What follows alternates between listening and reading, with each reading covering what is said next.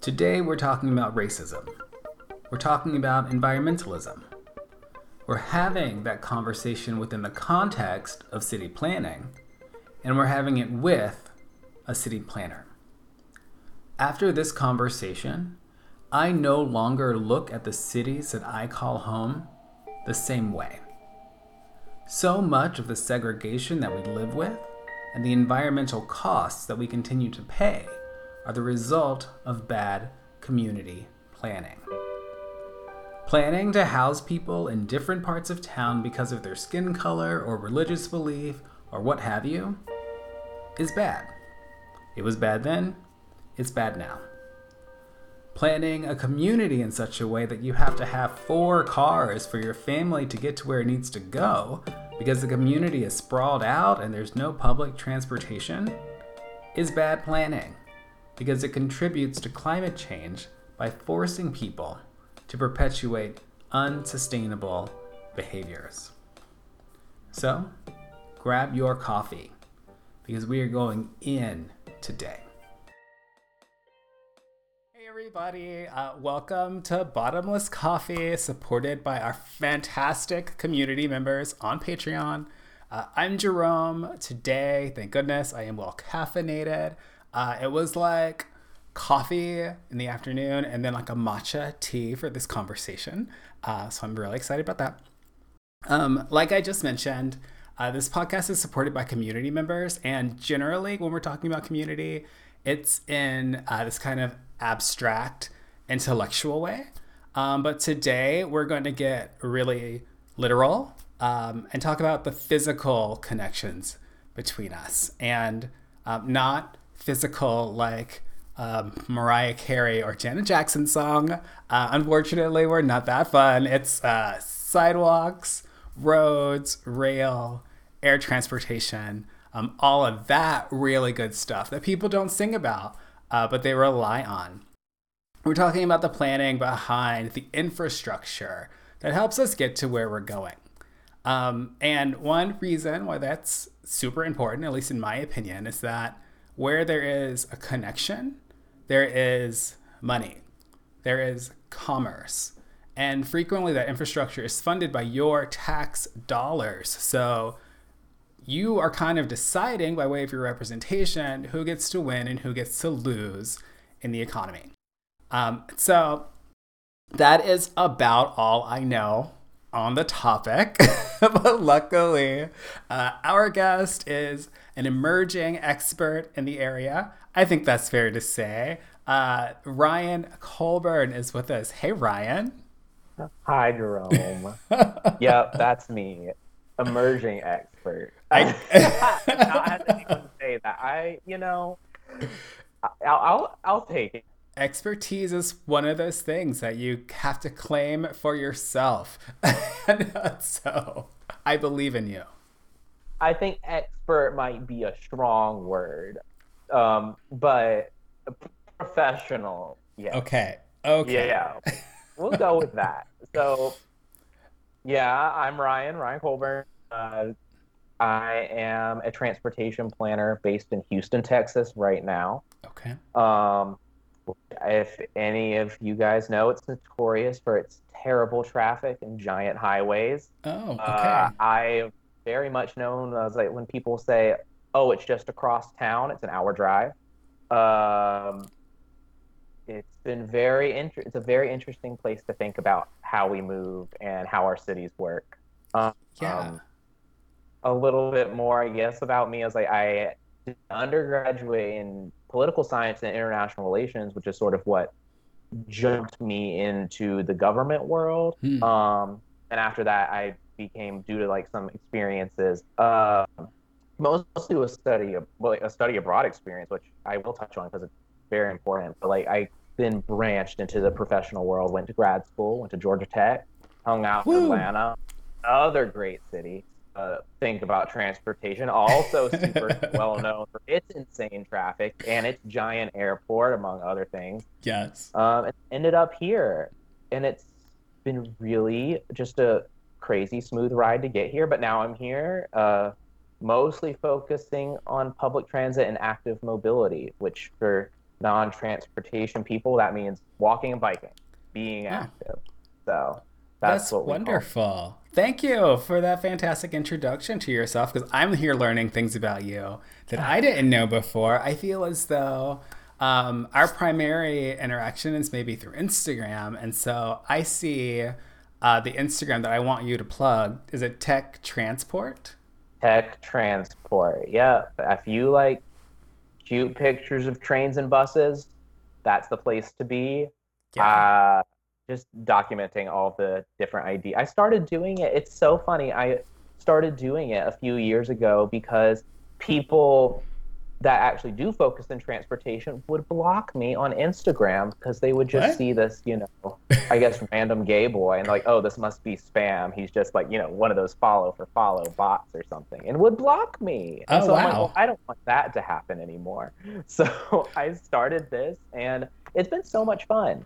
It's been so much fun. So Well, they are really missing out because um, I know this is a major passion of yours that has now uh, become a career. Um, what is it? What brought you to it? Were you sitting in traffic and you were like, okay, there's got to be a better way to do this? Or. it actually isn't. Traffic was not involved at all. This is where I was like, it had to do with a, a combination of where I'm originally from and then a study abroad experience that I had. Oh, I hate okay. being cliche about that and saying study abroad changed my life, but it did. it does. I yeah. found so cliche, so whatever, but it was great.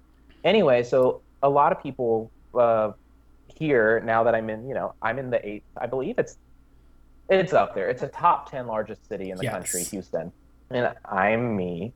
Um, and then when I tell people, you know, I'm from a small farm in North Florida, people are like, "Then who, are you to come out here and like Oh. be planning our buses and all this?" And you know, like, you, this doesn't seem like you at all. Um, but so I grew up, you know, on a farm in Florida. We had chickens and turkeys. and Wow. Okay. pheasants. And, uh, my grandpa had a huge cow farm, and so that really defined like my growing up experience. You know, Hmm. everything was a million miles away. Family had four cars Oh, to move us all around. sure. Um, like, and then, like, so it was just really crazy. And then I studied abroad. Now I did. I studied abroad in France, but I did not study in Paris. I didn't study Sure. in Munich. I didn't study in any of the big cities. I studied in a town of 800 people on a farm. oh, on so a I farm. went Okay. from one farm to another farm. My host family loved me because I was an American. Like I knew what to do. I was like, I know what to do. I know how to handle this. yeah. Um, and it was great, but it was just such a life changing experience because, unlike at home, they had one car which they used to get to their barn. Okay. But other than that, way everything was set up, here I was in this super rural environment, and I could walk to a grocery store. I could Mm. walk to um, a restaurant. I could walk to multiple restaurants. There's two in the town. Could walk to both.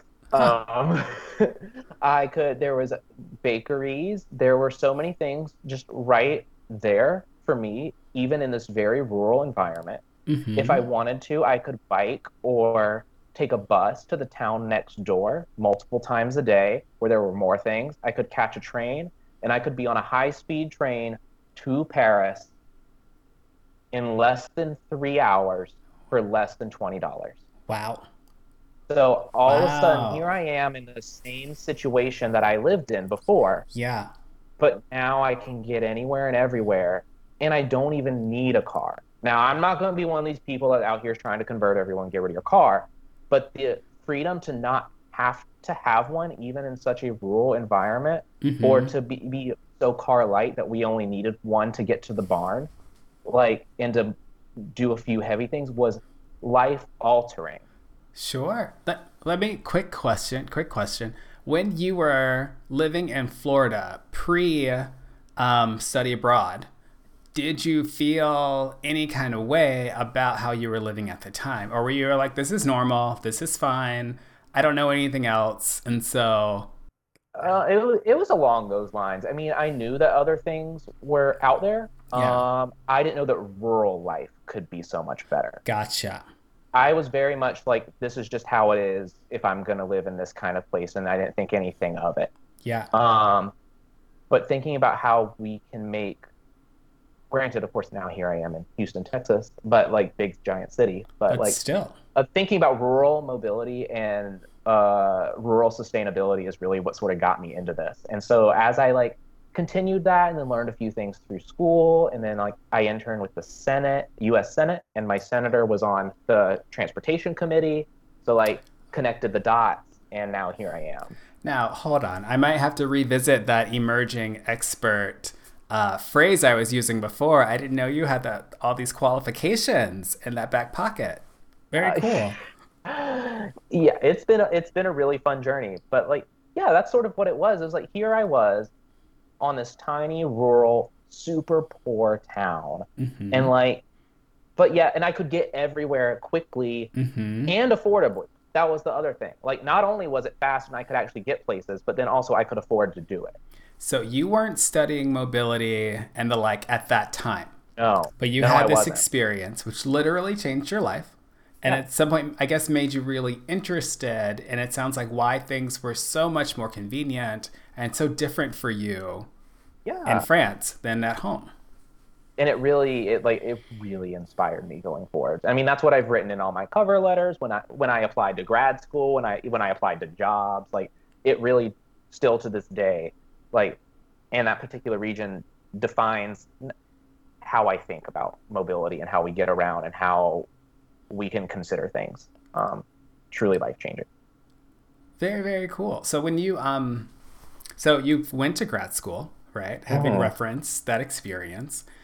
And when you were studying, uh did you did you come across any insights as to as to why things are the way they are particularly in rural America? there's several things play together i think into that um, one thing is americans i feel like at our heart and soul if you look like go all the way back to when colonization was happening Sure. farming is part of our origin story Yeah. um, and we really idealize everybody even if you don't farm per se let's just say not farm let's even look at suburban people. There's like this fantasy with owning land and all of this that's like embedded in american culture. So that's one aspect of it. Um, but then also i was like there's just like um,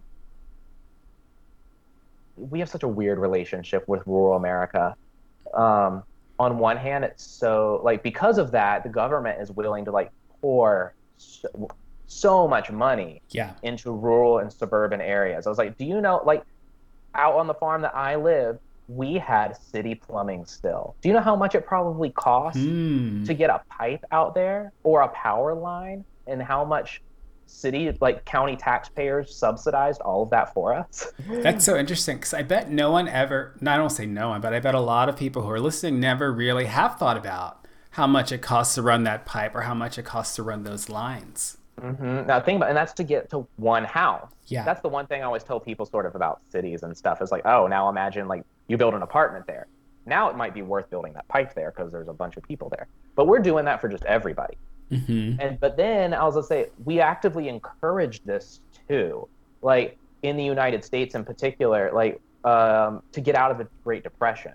Like Oh. we went in and we said, oh, we're gonna make home ownership easy in America, and we're gonna just give every not everyone, we're gonna give white people a lot of Oh. loans Okay. to move out to the suburbs, uh, and fund the construction industry Yeah.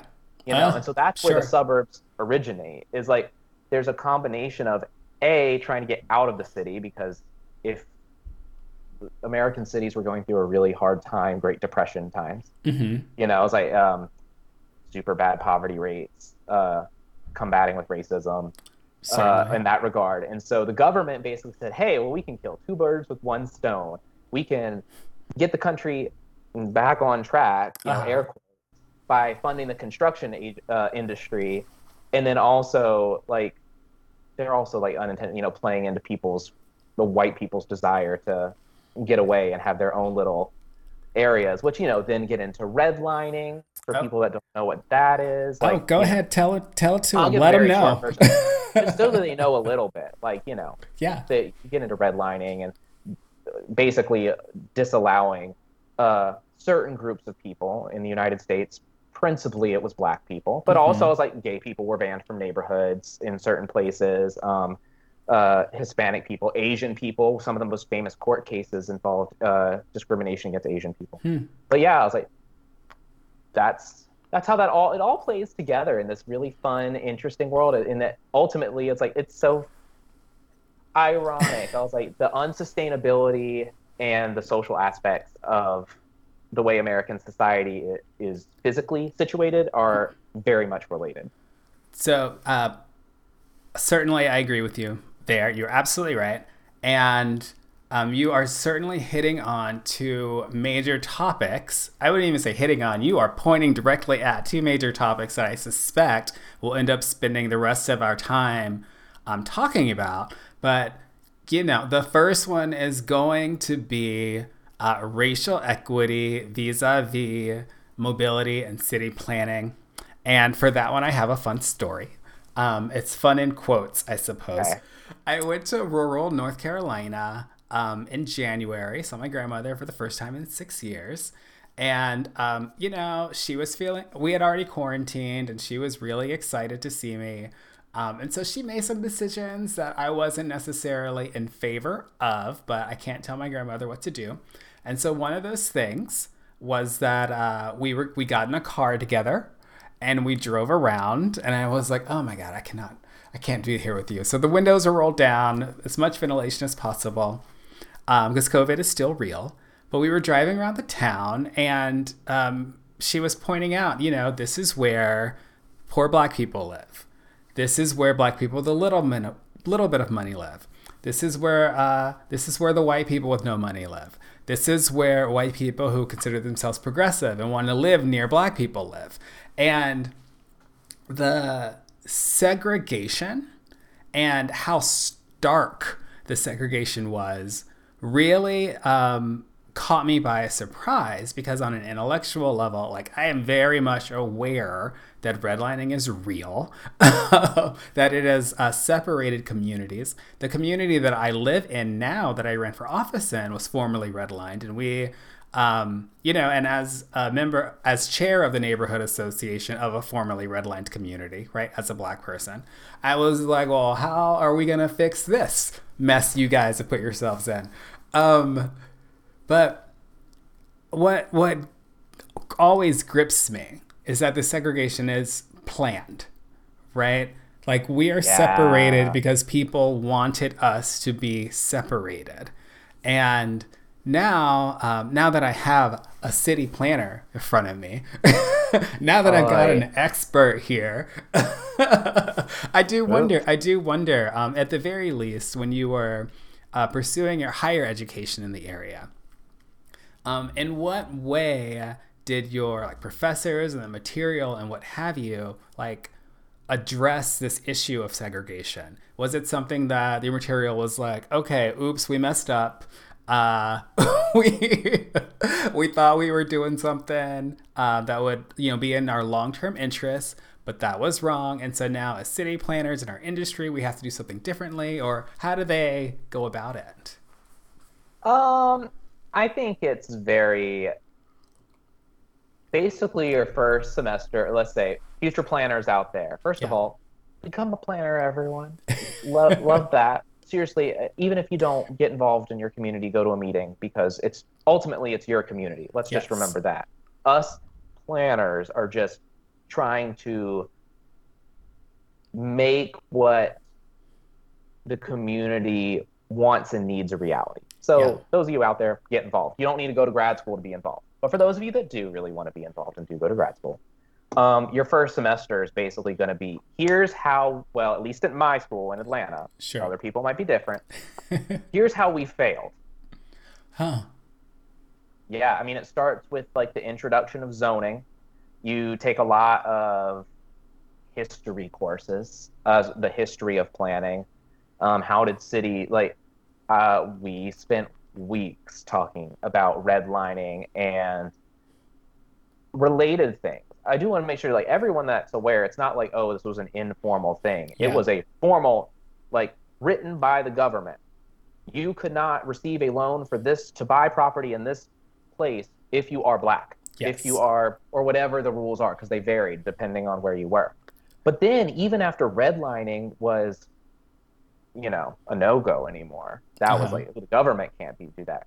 Then housing like uh, covenants and stuff come in. Yeah. HOA rules. You would have particular neighborhoods like make you sign if you purchase property here, you must agree to not sell it to a black couple. You must not sell it to an unmarried person. You must not sell it to a gay couple. You know, all these things and you have to agree to these and they will not let you sell. Yep. And so that's how we end up with these uh, hyper segregated communities because these people are being forced to live in very particular places that Mhm. uh, by all of these different artificial means. Well, I guess art- artificial in that we created Right. them. Right. Um, I mean, and that's and that's just it's the problem though. As I say, if you're expecting to go to Hmm. school and hear the answers, there's not any because we're still here. Yes. Let's okay. just make that. That's good to know. I guess. We're still here. it's our job to work towards the answers. Basically, your grad school career, when it comes to dealing with that, is going to be learning how did we mess up so we don't keep doing that. well, that's They do not tell you what to do. That's perfect. That's wonderful. We're still figuring out what to do, obviously. Um, But I and think the ramifications are huge, as I say, as a result of that. I mean, like, that's how you end up with so many things. I mean, really, you know, uh, the way we've planned cities that we also then, you, when you uh, segregate these communities, that leads to disinvestment. All of a sudden, those communities don't have grocery stores, they don't have schools, they don't have this, they don't have Mhm. that. And then that limits upward mobility. And that's why you end up with, you know, terrible levels of poverty in a lot of these communities um, that they can't escape from very easily. And that's all Yeah. our fault as planners.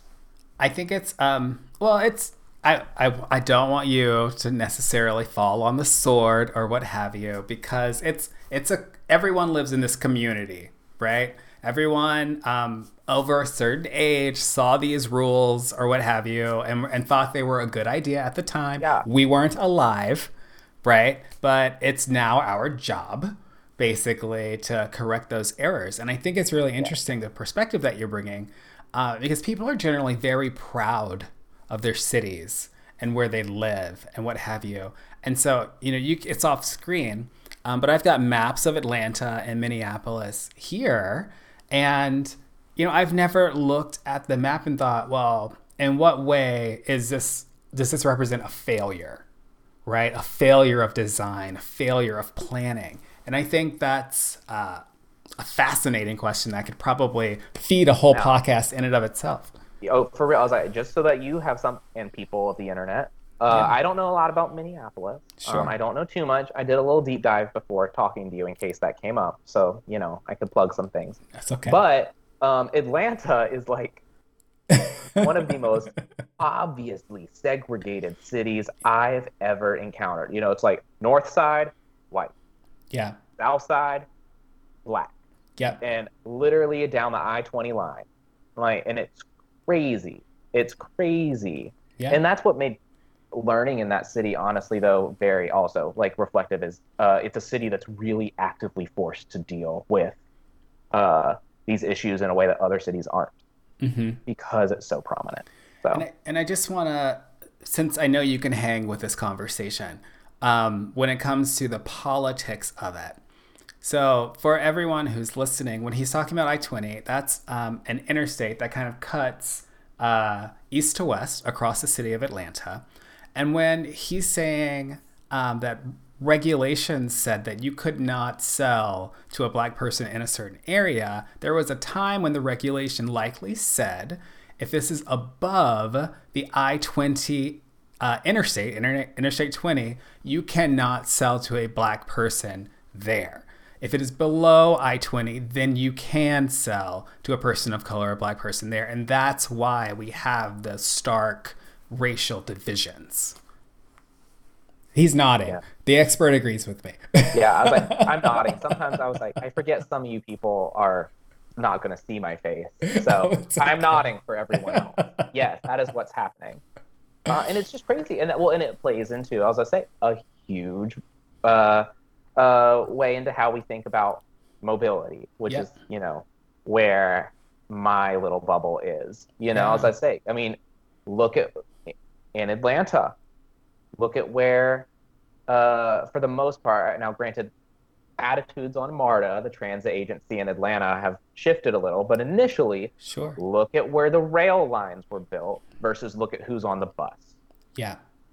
You know, white people ride trains if they take public transit. Mm-hmm. Other people take the bus.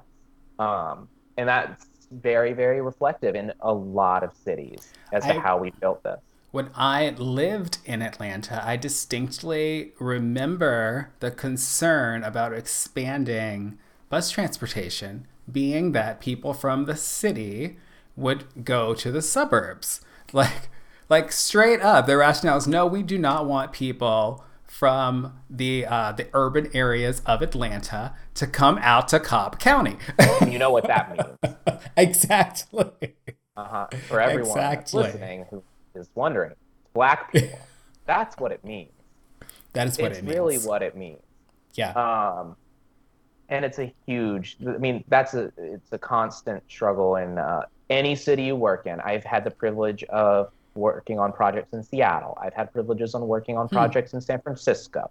Um, all of these, you know, I'm using air quotes like liberal meccas. Sure. It's still a problem there, even from people that identify as, you know, oh, I'm not. Well, eh, the problem, I agree, the problem is everywhere. One thing I will say about these liberal mecca cities, and Minneapolis, I think, is one as well, is that we are aware of the problem and trying to do stuff, something about it. Like um, on a city-wide level in particular, often there are failures at those attempts. And so you don't really see the positive impacts of uh, a program that has been attempted and failed, right? And you won't really see a positive impact until we find some way to resolve this quagmire now, that we're in. So that might be the case in Minneapolis, but I'll tell you, at least in San Francisco, mm uh, or no, well, San Francisco and Seattle. Um, it's also a lot that they don't have to, uh, due to the demographics of these cities, they do not have to actively deal with it because there are not enough people with loud enough voices. Oh, sure. I was like, you know, I was like, the African American population in Seattle is, in terms of the total population, is nothing like Atlanta or Houston. Right. You know, so we're not having to actively deal with a lot, or we, when I was there, like we weren't having to actively deal with those issues as much. Certainly. Um, even though you should. I was going to say the problem in those cities is then those people get forgotten. Whereas, so that happens too. I think it also illustrates the difficulty of solving the problem when the population that you're really trying to support is a smaller percentage and you're still not able to um, untangle that Gordian knot. Um, before we get, you know, this is bottomless coffee. We are positive and upbeat, and I can feel coffee is almost out. Exactly. We will take a coffee break here because you talked about racial equity and you also talked about sustainability, and uh, I know I want to spend some time on that too. So we'll be right back. Okay. Okay, everybody, we are back. Uh, Ryan got a refill. I was I was doing okay, in case anyone was wondering. Um, and now we so um, just to clue you in, on the break we talked for like two seconds about uh, racial equity stuff to really like process our feelings there, some COVID stuff, but now with everything else done with we are going to talk sustainability. And just a couple of episodes ago, um, just so you know, Ryan, uh, this hasn't even aired yet for you. We uh, kind of approached this topic of sustainability and we're like tiptoeing kind of around like the major dramatic life changes that you have to make if you really want to be like carbon neutral or okay. carbon negative or what have you. I'm so interested for it to come out because I, I want to hear. Oh, it's really fun. And I can already tell you, um, Rachel from episode two came back as a guest host for that episode. And so I really feel like we're building that community again, calling back to that kind of intellectual, abstract type of building community as opposed to uh, what you specialize in, which is roads, bridges, railroads, uh, transportation, bikes, and walking and the like. And building the fabric that the community inhabits. Yeah. And um kind of relating back to that story of you growing up on the farm and then having your life changed um, in France. Uh, I was hearing that because of those decisions made by whoever made those decisions in France, um, that small town is so much farther ahead than we are in terms of climate change uh, resilience and preparation and the really the whole nine right? Um, i don't think a lot of people right now at this stage in the game appreciate that if this climate emergency continues to escalate then uh, we will have to make even more major changes to the way that we live our lives um, certainly having four cars would probably be out of the question definitely should be out of the question. But so. um, but then what would your family do, right? Because those infrastructure plans haven't been made. You're not able to walk to the store. To live. Um, like we could function with one car. Um, but it was just even then I was like the fact that you know you for example when I lived there having four people under one roof that were of ages where school and work and everything needs to be a thing to have to rely on one car which don't so many people do yeah. live in environments like that especially in the north end of my county it really limits your ability to um, thrive and succeed in human society much less uh, not even considering your carbon footprint or anything like that. Like how are you supposed to function economically? You know how are we yeah. supposed to get jobs? How are we supposed to get to school? If we did not all have our own cars we'd have to be coordinate everything and hope that it lines up. Well uh, I really love those questions because those are mobility questions, and I'm wondering if um, is it, it was it that your first couple of courses in school um, for uh, city planning where okay? So this is this is how we messed up with racial equity, and now this is how we messed up regarding the climate um, and our upcoming climate disaster. And these are the changes that we have to make. Um, what role do you see city planning playing when it comes to sustainability? Um, I mean, I think the way that our cities in particular, um, I'm, you know, state and federal government is going to be huge mm. help. Um, but like the way we plan our cities is going to be most of the solution. Okay. Most of it. It's not a lot of it can be helped by personal choice, but it's our job as planners to make those choices easier. Okay. Um, like I can tell you all you want. Uh, give up your car. That'd be great for the environment. But how are you supposed to do that unless sure. the city has a decent public transit network or sidewalks to get you to the bus stop? Sure. How are we supposed to tell people that they should do this? That's it's not going to happen. It's our job to figure out how we're going to give people option to be sustainable. Because right now the built environment does not allow it for so many people. So, um, you know, earlier I told you about my maps on the wall, and I'm kind of I'm kind of looking at them now, and I'm wondering if, in the same way that you might look at a map as a racial equity failure, you might also look at it and see um, climate related failures or sustainability failures. And is it the role of a city planner to say to policymakers, you know, hey, you gotta you gotta change. you you must put you know more concentrated housing in this area if you're gonna meet your carbon uh, reduction goals or what have you. Is that part of the conversation? Um, yes, often it is. Um, a lot of times it's not. A lot of times, um, how do I want to exactly say this? A lot of times, like a project will be decided. For example, I mean, here in Houston, mm-hmm. we are about to go under a giant highway expansion program. Oh, you are? Okay. And it was just determined that the state came in and said, well, we need to fix traffic in Houston. That means we need to expand the highway. That means that we need oh. to do oh. all these different things. And the state came in and did this, and they just decided it.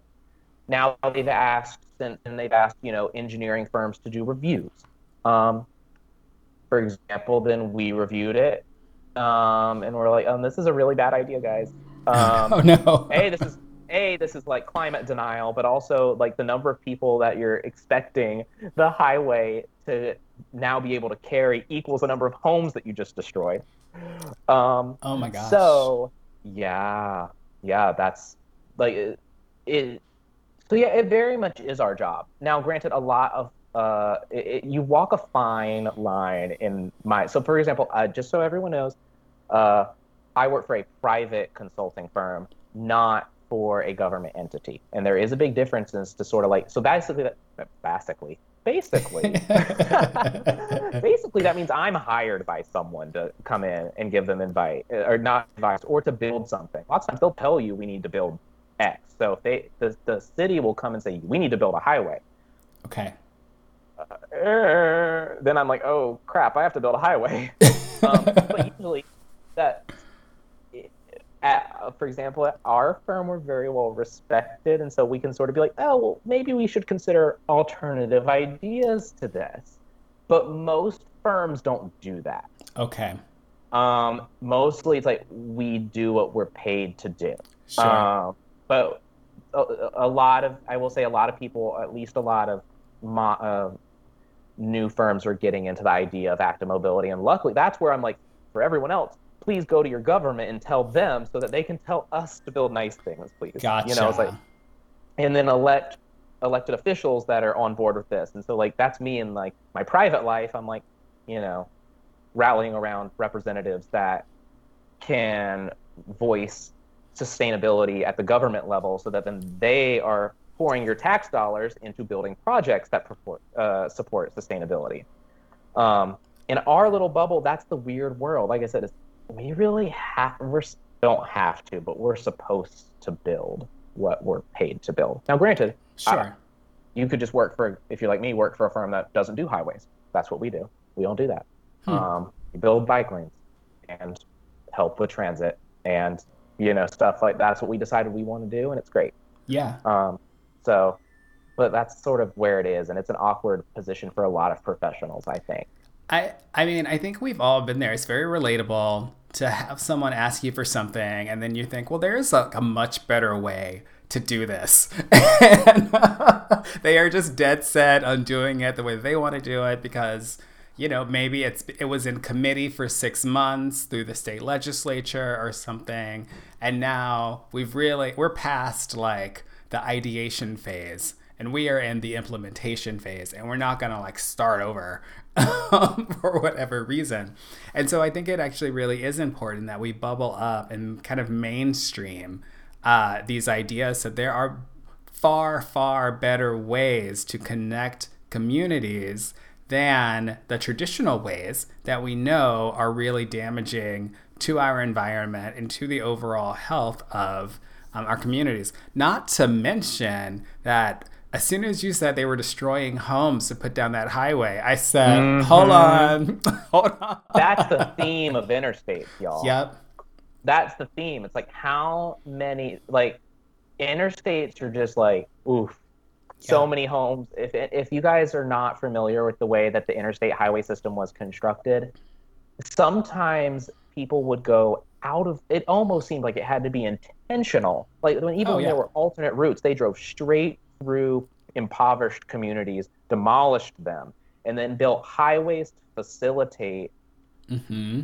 suburban expansion mm-hmm. like and who's that catering to based on what we said earlier who could yes. get the loans to be there you know it's like it was just double whammy not only could these people not move to the suburbs even if they wanted to then their homes were demolished and then in so many places, then they're making rules like, oh, you can't build apartments. You can't build yeah. this. So many people touching on that just for half a second. Okay, okay Evelyn, here we go. half a second. I just have to say it. I was like, so many people are like, well, why don't we just build more affordable housing? This is me in the housing, my little voyage into the housing world. Okay. And I'm like, well, it's because you made it illegal in almost every part of the world. Like a lot of people don't realize that most areas are zoned and it has to be a single family home and it has to be. So Yes. that's where the affordable housing crisis comes in. You know, I was actually on a, uh, I was sitting in on a panel discussion on racism and housing, and they really homed in on this idea of uh, zoned single family housing and how it sounds so nice when you're in Doesn't it. it sound cute? I think it sounds beautiful. You think cute little house, like Right. picket fence. I got a tree. Like my dogs, Yes. there's dogs walking. but it is really prohibitive. It is no other type of anything is allowed here except for single family housing, even if it is better for the community to have something different. Well, as I say, and that plays into like how we can't sustainability. Let's get into Exactly. How is this not sustainable? Right. This is not sustainable for a number of reasons. Like one, I just told you. All of a sudden, there's so much many fewer people in that space. So any utilities you build to them are more Mm, expensive per foot or mile or whatever unit you're using, whether it's pipes, power lines, because you're building it for fewer people and going just as far. Yep. Let's go a different route. Now everyone has to drive further or walk or whatever, whatever it is that we're trying to do because you're not allowing, when you're only allowing single family homes, you know what you're not allowing? Schools, grocery stores, restaurants, Yeah. uh, any sort of like Groc- grocery stores. yeah. So like all of a sudden, if you get these giant areas, all of a sudden there's not a grocery store for two miles. Yeah. Then I have to get a car. yeah. And then you're making it so hard, just like I mentioned, utilities are then expensive. Now, even if you wanted to ride the bus, it is so much more expensive for your city to run that bus out there, all the way out there for fewer people. Mm-hmm. So it just keeps, it's this self fulfilling cycle of just unsustainability.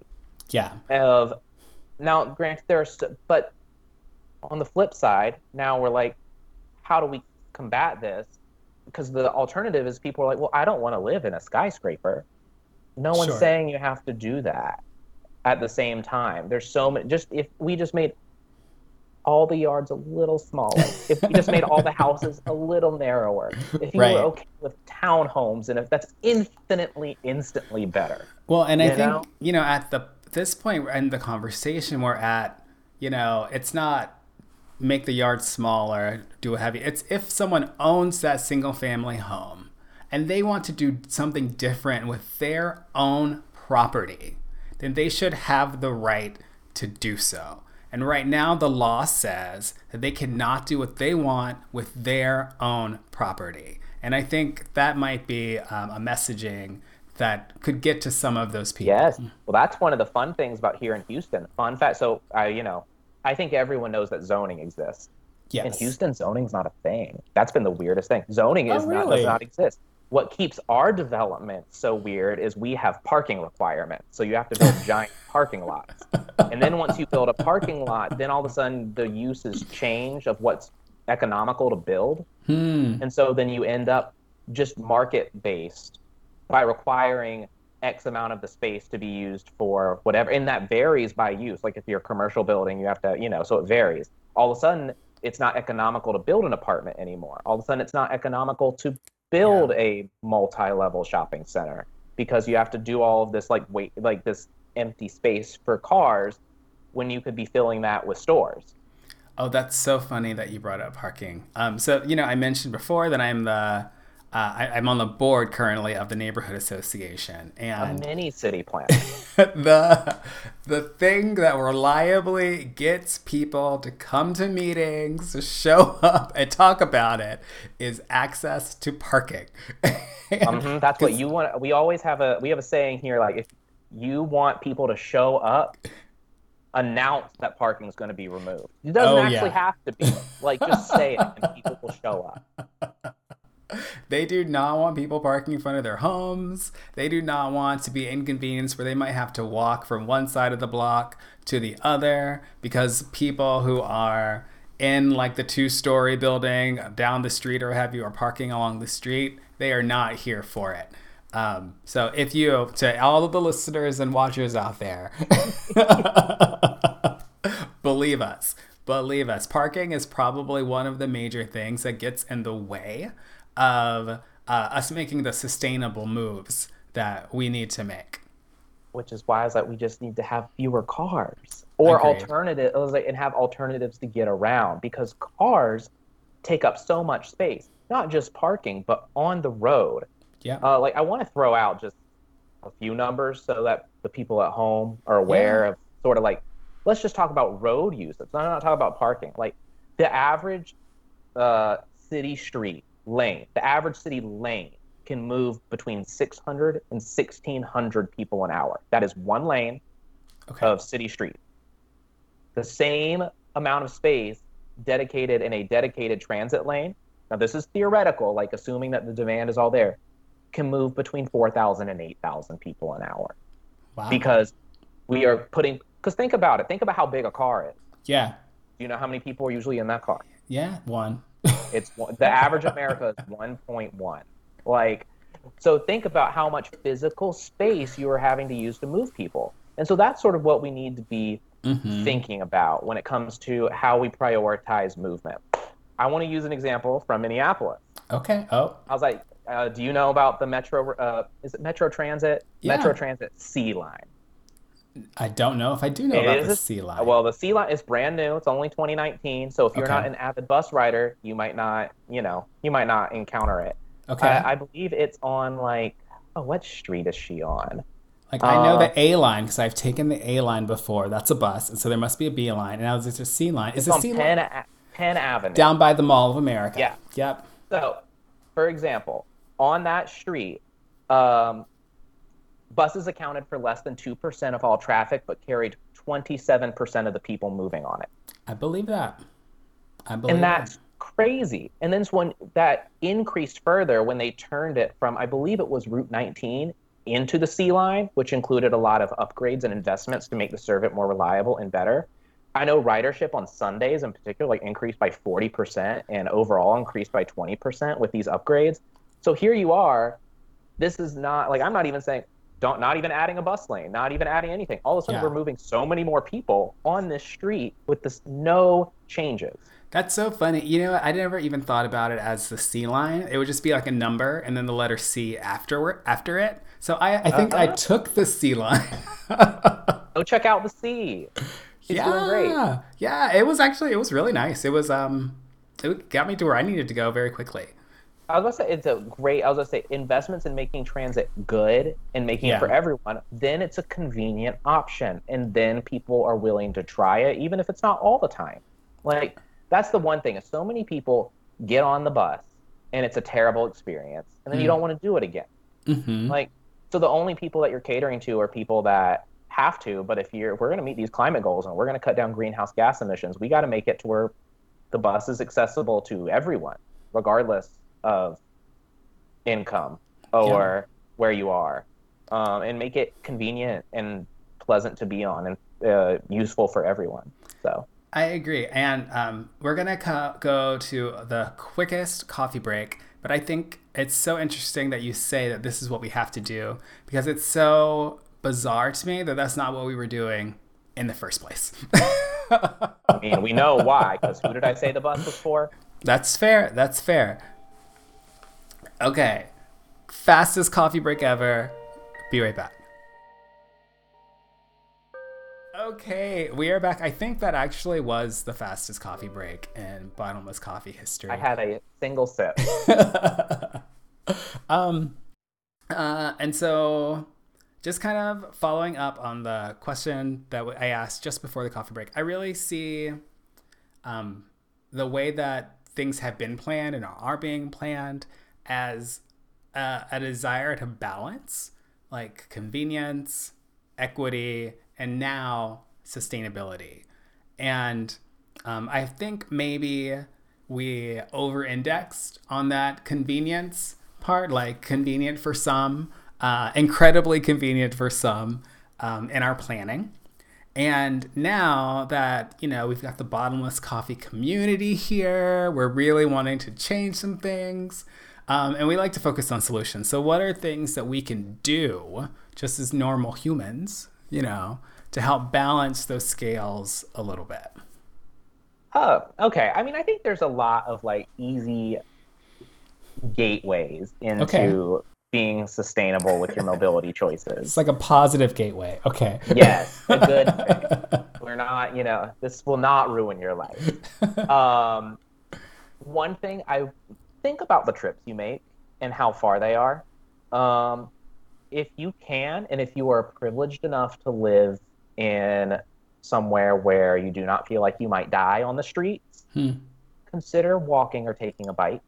Um, if it's under two miles, although that's been when I was in Atlanta. Mm-hmm. Now that sounds scary, biking in Atlanta and some of the places, but some of the I was there were a few streets and a few trips I could make where it was actually very convenient to take my bike. Huh. If you have one, I was gonna say that's one thing. Think, can I do this? it, of course, if you are lots of people, uh, it's just not safe. I think about my boyfriend's commute to work. Perfect distance for biking, but it is not bikeable at all. Oh, okay. Um, so like, don't go out of your way. Um, another thing, um, I mean, most people live uh, in the United States do live in an urban or urban-y environment. So I'm sure a lot of you listeners out there have a bus that goes by somewhere in your vicinity. Take a look at it you know, if it's a bus that comes every 30 minutes or more, take a look at it on uh, there's so many apps that are so great mm. for like looking at bus routes these days i love the transit app plug to them um, shout out to them they're really great uh, at showing you when you can hop on the bus and look along the route yeah. you'd be surprised lots of times with your one local bus route where it can take you and so that's what me and my boyfriend have been doing on saturdays oh is we've been going on in the transit world. I'm a little side note. We do this thing called transit oriented development, which we just okay. call TOD for short, which is building you know lots of stuff near transit so that it's accessible. But we go on our own TODs, which are transit oriented dates. Cute. It's so cute. um, and we've been doing that and like exploring different, you know, whether over the weekend, whether it's coffee shops or restaurants along that bus route. Now here yeah. I am, like you know, I'm tra- transit savvy. I don't own a car in Houston, Texas. Like, hmm. so I'm out here taking the bus everywhere. But my boyfriend, like, you know, had never been on a bus until he met me. Oh, interesting. And now he'll text me saying, like, I took the bus to get coffee. I went to do this, and all of a sudden you realize that some trips you don't need your car for. Like, just look at like, and that's just it starts with just taking it to get coffee. There's no time limit, so you're not pressured don't ever I, I don't recommend anyone try their first transit trip if you have to be somewhere because oh, you'll sure. be new you have to figure out how to pay you have to figure out how to do this but yeah. when you're when you got a moment and you're a sustainable person you know and you're like oh i want to do things um, mm-hmm. just look where can i get on my closest bus route i um, i love that i i do uh, I do believe that the way we get to places is like our own personal system. We have a system of getting there. And if you want to change uh, your system. Just do it a little bit at a time. Yeah. Another like another great thing. Like if let's say you're going on a longer trip, you live in Minneapolis. Mm-hmm. Like uh, um, take the train to Chicago once instead of driving or flying. Yeah. It's half the greenhouse gas emissions. It takes a little longer. Not gonna lie, but advocate for better transportation, and it will get better. It will. Right now, it's a little slow. That's true. But you know, like but that's like that, that, convenience. That's this. That's the convenience I was talking about. And when you balance the convenience of taking a plane versus the sustainability, uh, you know, it changes the numbers a little bit. I was like, I mean, and then non-transportation related, cut out beef. that's, that's, my thing. That's what I did. oh, you did. I didn't know you did have that. a whole episode about. You could have a whole episode about that and like food and sustainability. You should okay. do that. Do you have anyone? Do that in the future. on that wonderful suggestion. Thank you so much, Riot. No, real quick, what can we do uh, to support you? Can we follow something? Can we? I was like, I mean, if you like trains and buses and you want to see videos of that, you know, you can follow me on Instagram at, at Tech Transport. Um, okay. that's probably the the best place. But like really make my job easier. Show up to planning meetings in your local community. Like there are too many people that are out here with very loud voices, hmm. with a lot of money, that prevent progress from happening. So if you want, if you if you live in a place where the bus isn't convenient for you to go to a coffee, show up to a meeting one day, so that maybe you will be. Yeah. You know, because you'd be so surprised. People don't think their voice matters, and then, but literally, it's like this isn't. You don't even have to vote. And now everything's on Zoom because of COVID. Just log in. Just log in. Say that's what you want to do, and that will make active mobility and transport planning just so much better because we'll be able to do great things for you guys. Go to, go to meetings, people. Um, thank you so much. This was really fantastic. Uh, and I will scheme and try to find a way to get you to come back because that was some good info you shared with us today. I appreciate okay. it, Ryan.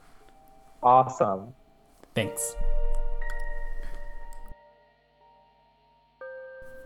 Thank you for joining in the conversation today. I do realize that I've started saying that every coffee break is the fastest coffee break, but they really are quick lately.